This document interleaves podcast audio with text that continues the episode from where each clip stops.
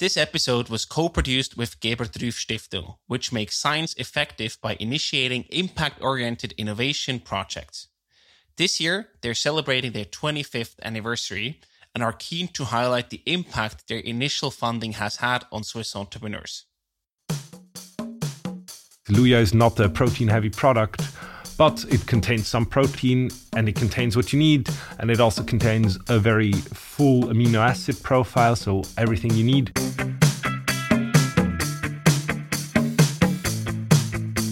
Welcome to the Swisspreneur Show, a podcast about startup stories and learnings from experienced entrepreneurs.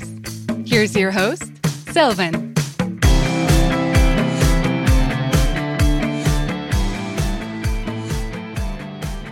Toby, uh, very well welcome to the Swisspreneur Show. It's a pleasure to have you here today. Thank you, Sylvan. It's an honor to be here, and uh, I'm quite interesting to see how this goes. We are very excited. You're the co-founder at Luya, a food tech startup creating deliciously sustainable vegan alternatives to meat.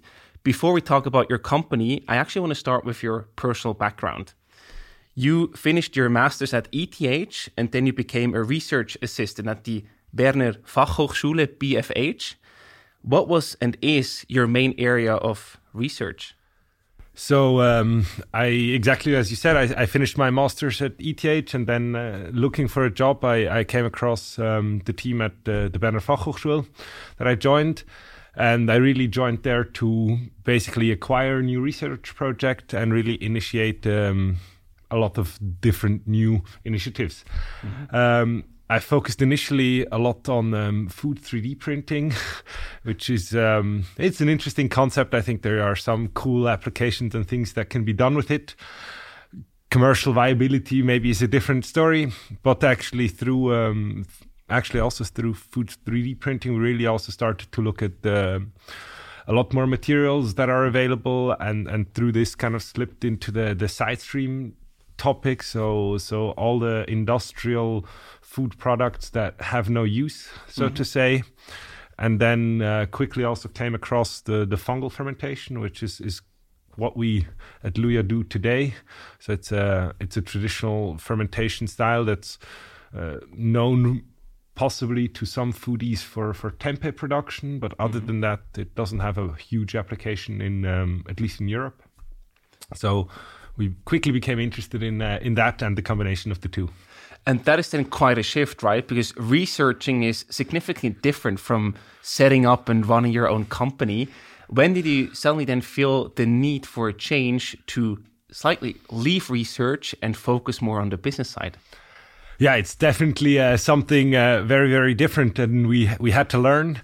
So I think it happened in a way pretty early on. Um, so I, I initiated. Um, this research, and then it was uh, handed over, or we, we launched a, a project with uh, which uh, Mike, who is one of my co-founders, um, did in his master thesis, and and pretty early during his thesis, we we were sitting there looking at products, tasting products, and we're like, this is kind of cool, mm-hmm. um, and it's super interesting, and, and I think we then yeah, it was the question, you know, how far can we push this, and uh, yeah, to I guess there's, of course, the option to push it through a commercial partner that is existing and established. But I think the, the interesting thing or the big challenge was to to do it ourselves.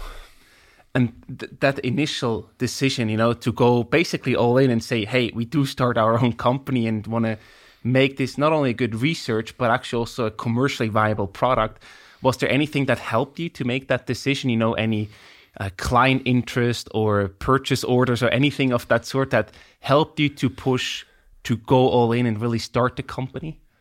Yeah, I think initially, you know, to push this from, let's say, basic research to more tailored research towards driving the company, I think there was the, there was the grant that we received right from Gebert Rüff Stiftung, which really mm-hmm. was also aimed at you know developing a business case out of your research.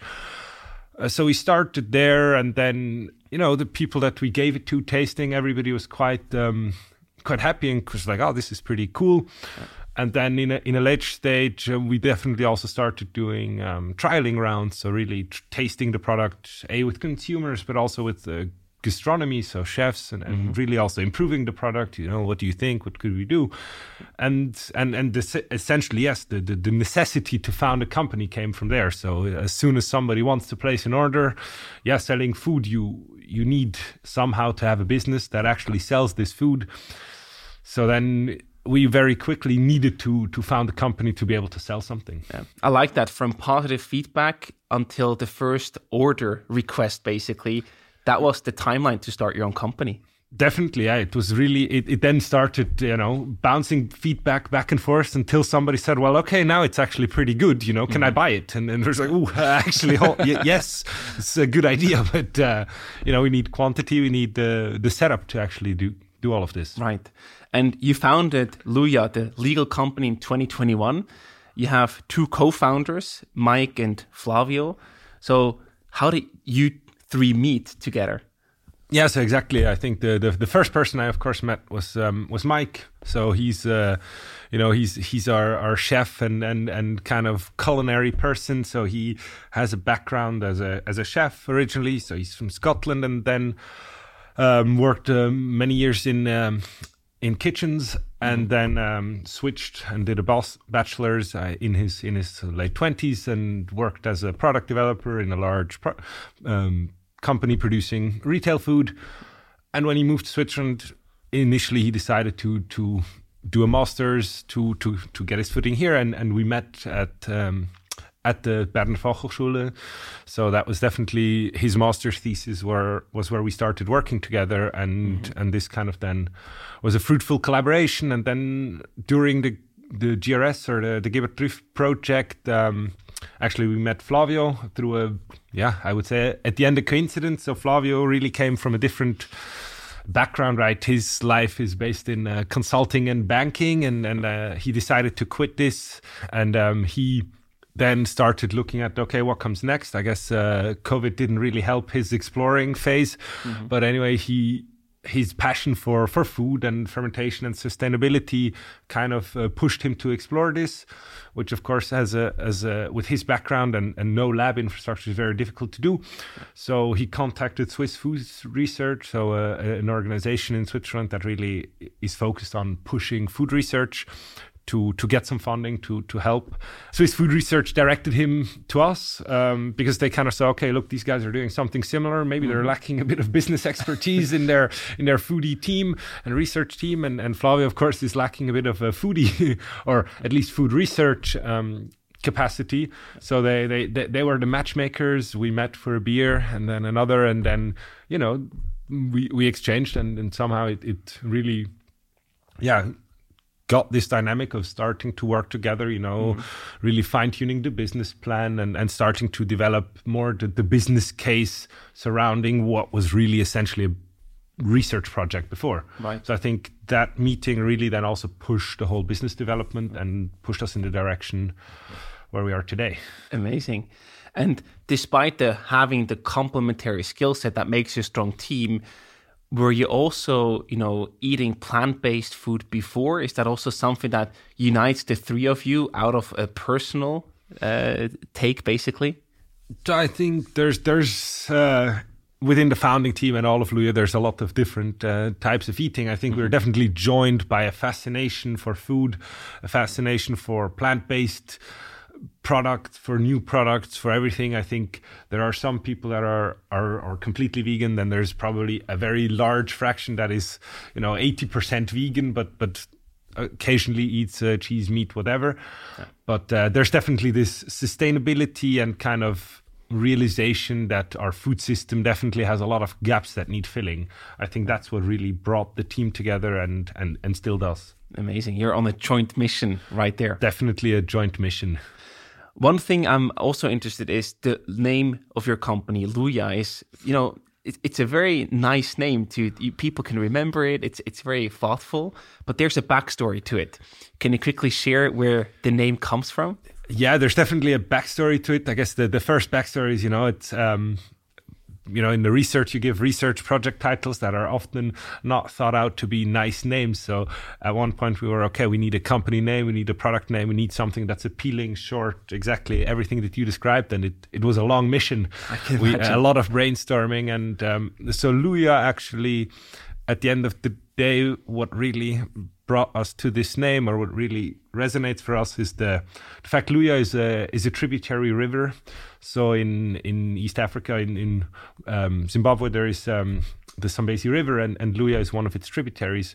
And in English, may, maybe the word wordplay doesn't work as nicely, but the tributary rivers, essentially what they are, are side streams of the main river. Mm-hmm. And and side streams, right, is, is kind of where Luya is based. So really this processing of side streams from industrial food production.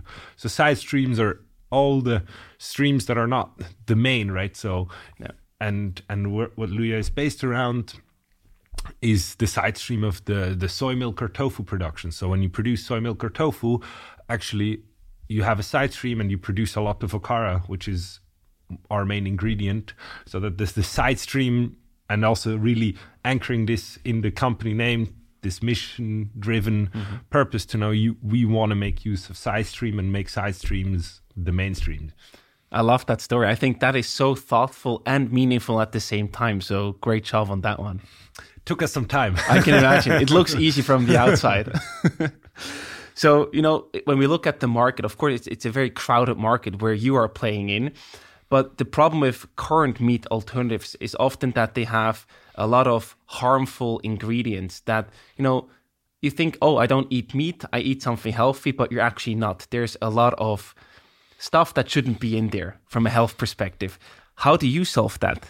So yeah, definitely. I think that the trend is definitely meat alternatives are, are, are everywhere in today's if you look world. If you look at the, the shelf grows exponentially at right. the moment, right? So there's I would classify you know there's the traditional stuff, the tofu, mm-hmm. the tempeh in some cases, and then there's really all the new stuff that is um, yeah, harmful. I, I, don't want to come off too strong, but there's definitely a lot, a very long ingredient list, or there's a fairly heavy processing that goes into creating this.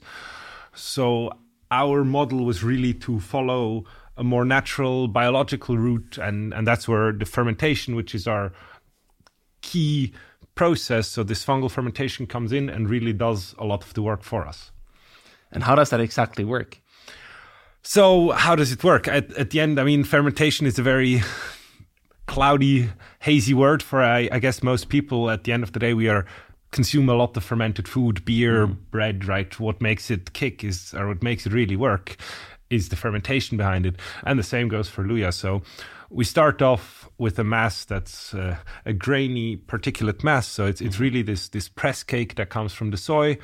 Um, industry, so so the, the, the, pulp of the, the soybean after pressing, as well as chickpeas to add some more protein and, and flavor compounds. Mm-hmm and then it goes into into a, um, a fermentation chamber and that's where the, this mushroom does its magic. So it um, it grows over a period of, of 24 hours, and it really completely transforms the mass. It transforms it on a on a texture basis. So you go from this kind of pasty, gritty mass to something that's that's elastic and has a has bite resistance. Mm-hmm. You know, it has a juicy texture at the end. It transforms it on a on a taste basis. You can really feel a taste. It releases all those those notes that come from breaking down the whole material of the of of the soybean and the chickpea mm-hmm. and it also transforms it in terms of bioavailability right it's yeah. it's a, and that's what gives it also a nutritional a nice profile please talk a bit more about that profile because that's super interesting from people who want to get into a bit more details. Yeah, I think there is. Um, there's definitely the nutritional aspect that also was super interesting for us. Also, mm-hmm. using these side streams such as Okara, which at the end is is really this press cake, so it contains everything that's not soluble. So that's a large fiber fraction. There's yeah. there's still some uh, insoluble protein in there. There's a bit of leftover sugars, but sure. and a bit of fats, right? But the fiber is definitely one aspect that I find super interesting. Mm-hmm. It's something that you know it's it's a bit uh, under undervalued because I think everybody goes for protein, protein, protein. While right. if you look at our our eating habits, actually fiber would be much more important to push. Um, on the protein side, right? It's it's Luya is not a protein heavy product, but it contains some protein and it contains what you need and it also contains a very full amino acid profile so everything you need and then there is always this bioavailability topic that is from a researcher standpoint super interesting but very difficult to research so mm-hmm. there is no no proof but right the the general consensus in literature of course is that you know fermented foods uh, are are foods that have been pre-digested in a way mm-hmm. and really increase bioavailability of all these compounds. So at the end, it's uh, it has a super low calorific content, also of course to the to the to the fibers, and um, you have still a satiating feeling of a food, and and it's very healthy at the end for for us to eat. That sounds almost too perfect to be true. It's like low calorie and high nutritional value. I mean, that's perfect yeah, I think that's also part of what really pushed us to do this project. Is mm-hmm. this is such a, a, nice way to really round off the food, all the all the mismatches we have in our food system, right? So there are uh, there's really the land use that we have. There's the, the protein consumption, the, the healthy consumption, and and and that was um, yeah that really rounds it off and was what pushed us to to to go on this mission. Yeah. You also mentioned chickpeas and soybeans as part of your ingredients. Where do you actually grow them? Can you grow them here in Switzerland?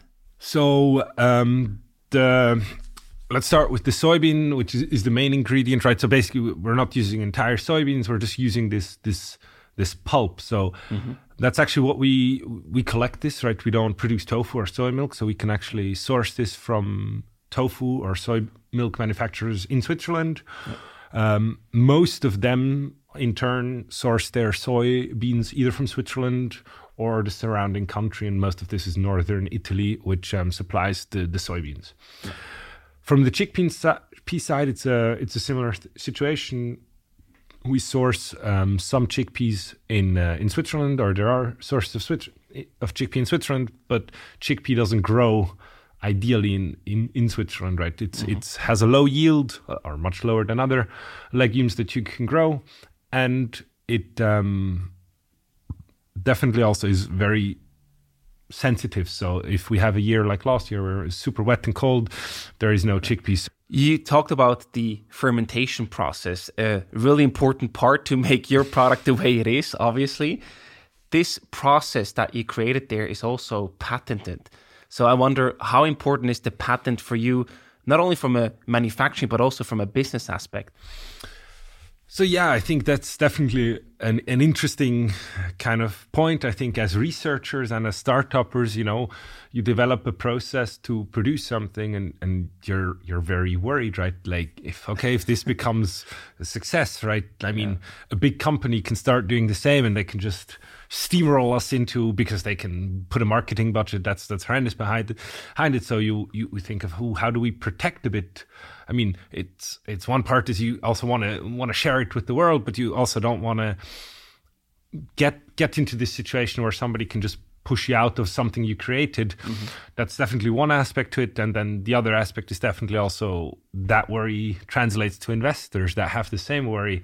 It's like, well, what makes you special and why can only you do this process? So that's definitely one part where the where the patent helps. But filing a patent, uh, filing it, you know, in all the major markets of, of the world to for it really to be meaningful is definitely also a a double-edged sword, right? It's it's a lot of cost associated with the patent. It's a lot of effort that goes into it.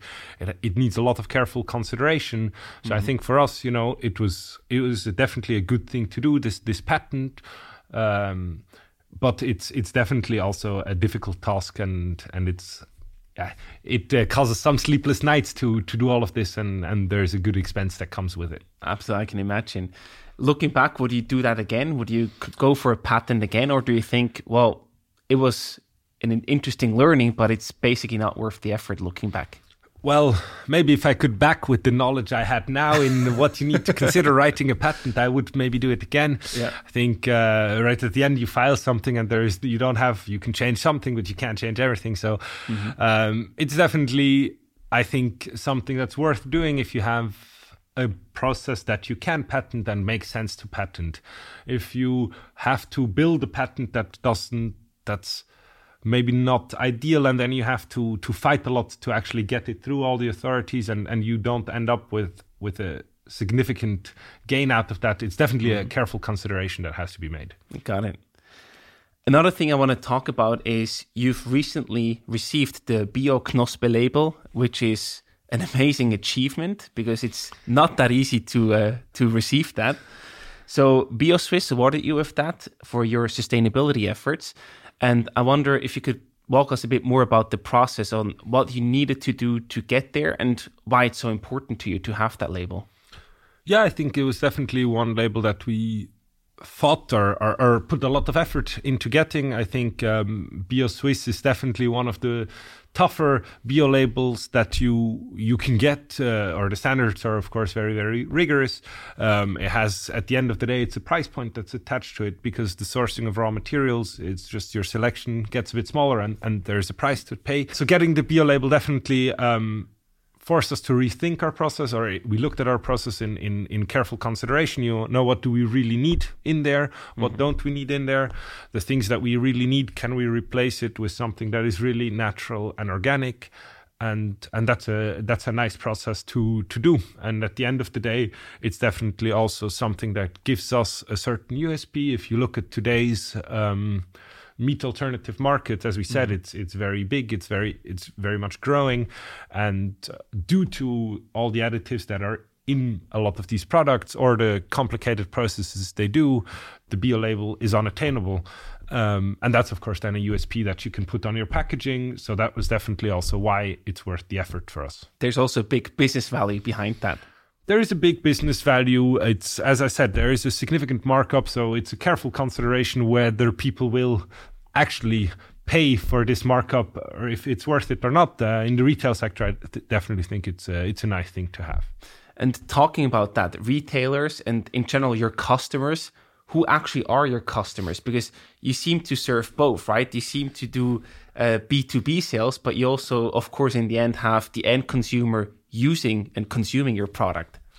Yeah, of course. So talking about customers, we definitely have the the retail side. So there, the the customer is a very clear end consumer who wants to cook a nice, delicious meal. You know. Who maybe wants to cook a nice, delicious meal and not have a bad conscience or feel bad, um, but also doesn't want complexity, doesn't want products that uh, he doesn't know how to use or complicated to use, have a have a weird taste or texture that he maybe do, that you maybe don't like. So at the end of the day, what do you want? You want to, you know, come home after a stressful day of work, be able to whip up a nice, delicious meal that feels and feel good. So that really is is is who we're targeting here. Yeah. Um, on a on a gastro side, it's a bit a similar situation. There you have a lot of chefs, you know, that they are starting to play with with you know all these new ingredients that are coming out it's it's not always easy but you want an ingredient that really gives you freedom that is a bit of a blank canvas that you can play with and that's where where Luya has been able to convince a lot of chefs and that's that was definitely a nice feedback also for us. You know it it works well with a different cooking style. It works well with different marinades. It sucks up the marinades. It kind of carries flavors. So that was definitely kind of the people we we are aiming at there, the people that want to create some really new and cool concepts, mm-hmm. not necessarily relying on on really replacing one to one meat in their dish, but maybe you know you need to fill that component that's missing, yeah. and um, that's where where luya offers an additional choice. Is that sometimes a difficult balance to to have you know between the gastro market the retailers and also in the end the end consumer? Because they sometimes have different needs or different feedbacks and probably also need different approaches on how to win them as clients. Yeah it's definitely two two completely separated market at the end we we have a base product that we produce mm-hmm. that's um that works that we like and then it's it's fine tuned for the specific needs of these two markets, whereas we sell marinated. Um, now, in this, since last week in Migros, there's also a non-marinated because it was also interesting to us and important to show, you know, our product. We're not hiding anything with the marinade. It's sure. just a convenience factor that most people like, or that we know a lot of people like. In the gastro sector, it's it's definitely different. You know, the the, mm-hmm. the gastronomers are looking for this this blank canvas. You know that is ready to do something with. Yeah. So there, the, the, product looks slightly different, um, definitely unmarinated. You know, shape wise, we can we can really look at what they need. Yeah. But it's still important for you that you can serve both segments at the same time, right? Yes, it's definitely. I think it also helps to serve both segments at the same time. I think um, you know, I always thought if you if you buy something new in Coop and you you don't maybe you know it's new, you don't cook it well, you don't mm-hmm. like it, you think, oh, this is bad. If you go to the, the restaurant, you know, there we could work more with the chefs. You can we can really you have a, a skilled person operating. So if you have a great experience in a restaurant, you know, tasting luya then um, then you're more likely to go out and buy it, of course, and and that's that's really there are multiplicators, right? You you right. really can enter um, or show have a lot of tasting opportunities. You know, people that might not buy it in the shelf because, you know, it's not their thing, taste it in a restaurant and, and are convinced. Perfect. And you are available in both Migros and Coop. So the biggest retailers here in Switzerland, you have them covered. How did you actually get in there? How difficult was it to get in there with your new innovative product? So um, I, I think, to be fair, it was definitely difficult um, the convincing part, I would say, was was also difficult, but wasn't crazy. I think you know we're we're lucky, right? The the the sector is even though it's expanding. I think you know our, our two giants that we have, they both want to be at the forefront of this innovation, and I think you know they they're looking closely at what the, the other is doing, and they're they're definitely both wanting to be the faster one. So there was some, you know, they were open to to new things. They did. You have to be fast, and and and they know. So that was definitely, you know, of course not easy, but they were open to talking to us. They were opening open to trying trying products. You know, seeing what uh, and improving and and bouncing this back and forth. Mm-hmm. The, the, the next difficult task is then uh, supplying. Exactly. so you know, uh, 2021 we started. Um, we were four people when we started, and and and um, at the end of 2021 we were maybe five or six and, and we'd already agreed to deliver to to Coop. Mm-hmm. and so, so, so actually fulfilling that you know became became quite the task you know uh, it's food right? There's a lot of legislative hurdles. You need specifications. You need the packaging that complies. You need you need partners for logistics for everything. And you actually need to build up a factory mm-hmm. which we didn't even have at that point. So that was just definitely a, very sporty, ambitious goal, and uh, I, I, think I'm I'm very happy that we managed to get uh, all this produced just in time. And I mean that challenge will not not get smaller, right? Because at the moment, I think your patties are still made by hand. And that is a big challenge that you need to solve from a factory standpoint to also be able to ramp up the production as you grow to more markets and more clients. Yeah, definitely. So, so we really started with this process in the lab, and we scaled it to well, what at that point looked from our standpoint, of course, is a factory. I think from an industrial standpoint, this is a pilot, mm-hmm. um, and it's it's it's a handmade process at the moment. You know, there's a lot of processes that um, we haven't been able to to automate and bring on a on a production line, and that's definitely the next step. Is is is that we're also currently working on and, and, and first machines are arriving this is, is also super interesting for us right? right? to really push this product and really get a throughput and and reduce the workload that is needed to produce because uh, to be a, a, competitive product in the market that's definitely also essential absolutely so this transition from grams to tons is also essential i assume to stay competitive on a price level in the market is that something that you also aim for to then be able through higher production volumes to lower the price or to increase your margin or both at the same time? Yeah, I think it's it's both at the same time. But you, we we definitely start with a product that you know um, it's not easy to produce. I mean, uh, we start off with very simple ingredients, but it's it's as we said, it's a long and tedious process. You know, mm-hmm. it's a long fermentation, um, so that the capacity has to match. It's uh, very handmade at the moment. So by really bringing this into a, into an industrial scale where we have automation um, and really a flow of goods on a line that really of course brings down the cost base here in Switzerland you can imagine right the, the personnel side is a huge cost and being able to really ramp up the production without having to ramp up the personnel like crazy um, is then when it becomes uh, when the margins start becoming interesting. Absolutely. or even doable. Exactly exactly. If we look back to your journey until today it's really impressive how you were able to attract and also win the right supporters for Luya at the right time. Now, starting as an uh, FH, a Fachhochschul project, so research based, I think you first went through the Gebert Rüff's first ventures program. So I want to quickly, you know, talk about the different stages and initiatives to give people a bit of better overview about what is out there that can actually help them to kickstart their idea. So, what was this first program, this first ventures program that you went through? So yeah, exactly. First Ventures is uh, from the Gebert Stiftung, so a, a foundation that really aims to to push, you know, scientific results or, or projects out of the, especially out of the FH, which is First Ventures, really focused on on Fachhochschule, mm-hmm. um, to really push this and and give these people a chance to to take a project, you know, that is is currently a research project and really finance them to to push it to to build a business case around it and to give them a chance at at making it something i think it's really this this initial hurdle and that's of course uh, super valuable because without this you're lost in, in, in, in the sands because it's a nice project, but you know who's gonna who's gonna finance and push it. So that's where where first ventures, and then of course complementing by the by the Fachhochschule itself that was super of supportive of us and and, the, and you know the lab space, the office space uh, is all needed. So I think those two were, were crucial to really get us going and allow us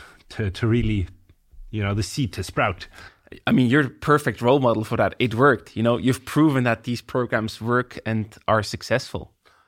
Yeah, I would say it worked. Sounds like it's a done deal. That's um, it's worked so far. No, and I think it it was yeah. Of course, it's definitely a nice story to be able to tell that we've been able, you know, to take uh, all these small steps and and all the little added add-ons that that are along the way, mm-hmm. and really do step by step grow this business from a, really from a research idea to a pilot to a to an MVP to then really a production small scale and then scaling this up. Exactly. And then the next step for you was to participate in venture kick which is also supported by the Gebert Rüf Stiftung. What did you do there? Why was that the right initiative to get support from I think the the venture kick, right? It's it's it's two things, and it it gives you funding step by step mm-hmm. on, on the one side, but it also forces you to really go over your business plan, to pitch again and again your idea, yeah. and really to sharpen your idea. So that it, it also helped us develop the whole story or the business case around Luya. And then you also found the first investors. You were funded by Red Alpine. Why was that then the right next step for you? Yeah, I think at uh, at the end of our our Gebert Rüf and Venture Kick money, let's say, we we had a we had an idea of what we wanted to produce. We had the first customers that were interested in it, and then that's the next step, right? You need yeah. now build up a, a, marketing behind it. You need to build, of course, the factory behind it. You need to hire the people to to to operate and run all of this. Mm-hmm. So at that that's when the capex start uh, start appearing. So definitely the the seed round uh, was what we needed. So a, a, more significant chunk of money that lets you really start to to develop something and build. Absolutely. And then you went back to Gebert Rüf. Um, there was another initiative, the Inno Booster. You received a grant of 150,000 Swiss francs, again from Gebert Rüf Foundation. Why was that then the right step to take that money instead of going for another VC round, basically. So I think it's it's it's I mean it's not never an, an either or question luckily. Right. So I think um, the next Gebert Rüf money that we got was was maybe also more forward looking.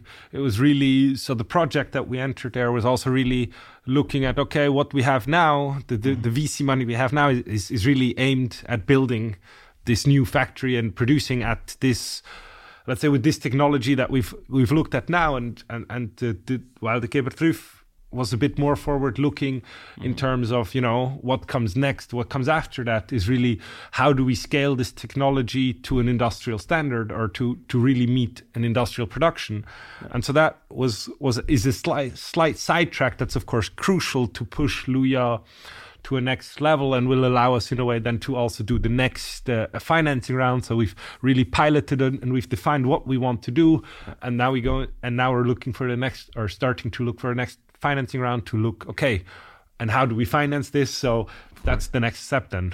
Amazing. And how did that selection process look like? Like, did you have to do some pitching or to hand in some documents, some material to actually get selected as an InnoBooster?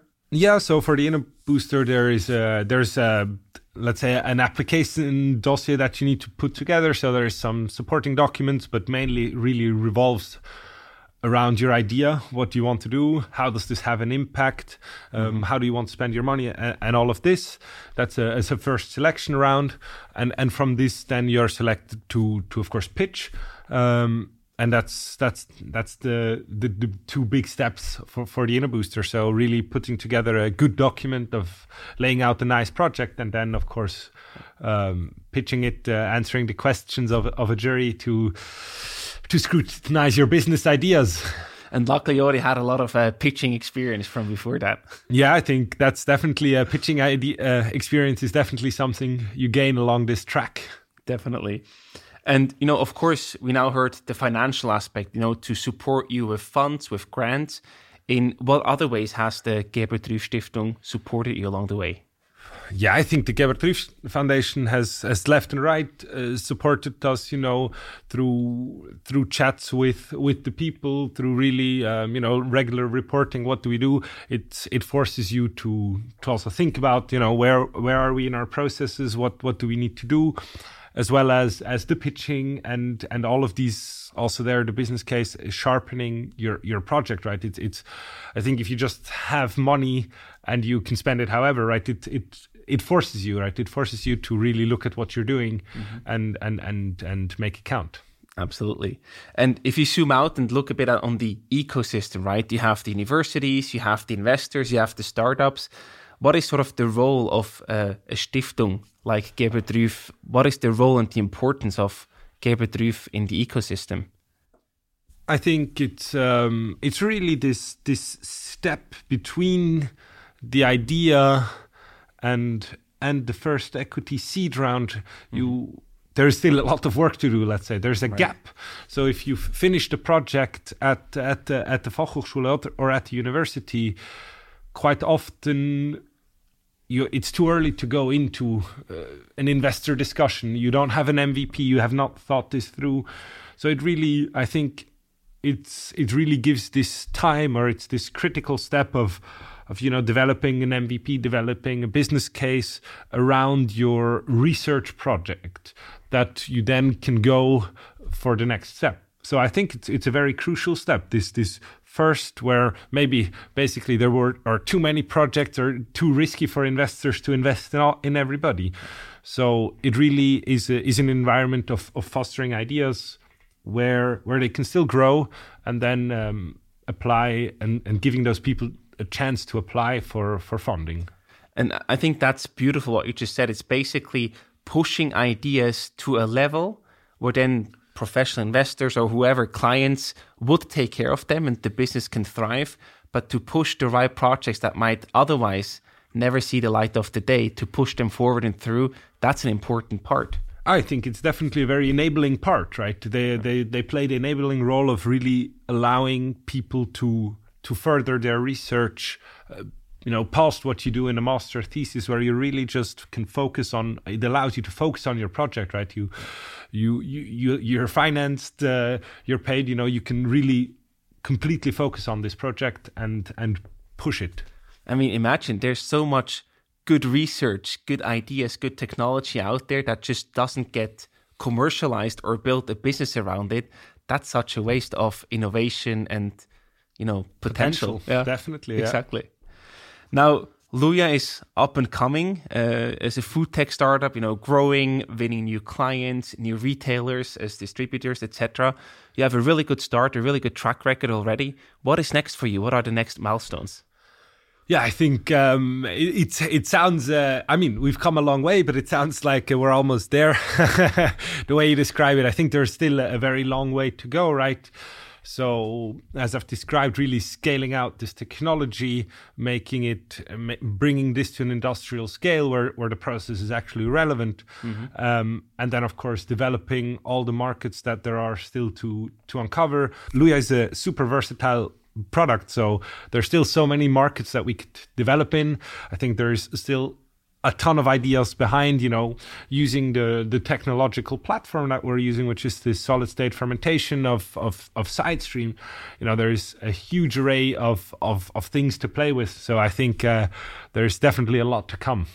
I love that. Although you've already come a long way, you still feel like a bit like it's day one. There's so much more potential and stuff to do around there. Yeah, I think if you want to, it's it's always day one, right? right? I love that. So, Toby, to wrap up the conversation of today, we have some rapid fire questions for you. I either give you a short question or different options to choose from, and you have to answer in one sentence. You ready? Let's go. Why did you actually start a company as opposed to not starting it? I think because it's just this beautiful big challenge and it forces you to learn a lot. So you have to get on the fast track. Steep learning curve. Definitely. What was the best lesson entrepreneurship has taught you so far? The best, yeah, I think it's taught me a lot about, you know, exactly this, you know, learning, prioritizing your tasks and what maybe you can't do everything right? So really prioritizing well and and pushing the things that need to be pushed across the line. Amazing. Do you have any career regrets? No none. I think uh, i'm quite happy with how everything has gone so it would be uh, i would be wrong to say yes how often do you feel the urge to move on to something new or something different it's a good one. Uh, I would say probably daily because there's just so many cool things to do out there. But um, yeah, I come back to you know to the factory, the team, the project, and and it inspires me to, of course, uh, stay on track with this one. Nice. And the last one for you today: What are you not willing to give up? It's uh, yeah, maybe a bit cheesy, but I would say uh, the dreaming, right? The, mm-hmm. To just keep having ambitions that uh, seem a bit crazy, but uh, just push for it. I think we could definitely need more of that thinking and dreaming in Switzerland. Yeah, I think it's just also a very nice thing to do, and you can achieve much more than you than you think. Exactly. Toby, thank you so much for coming on the show. Lots of success and all the best for the future. And I'm sure we're going to hear, read, and see much more of you in Luya. Well, thank you, Silvan, for having me, and uh, thanks for the nice conversation.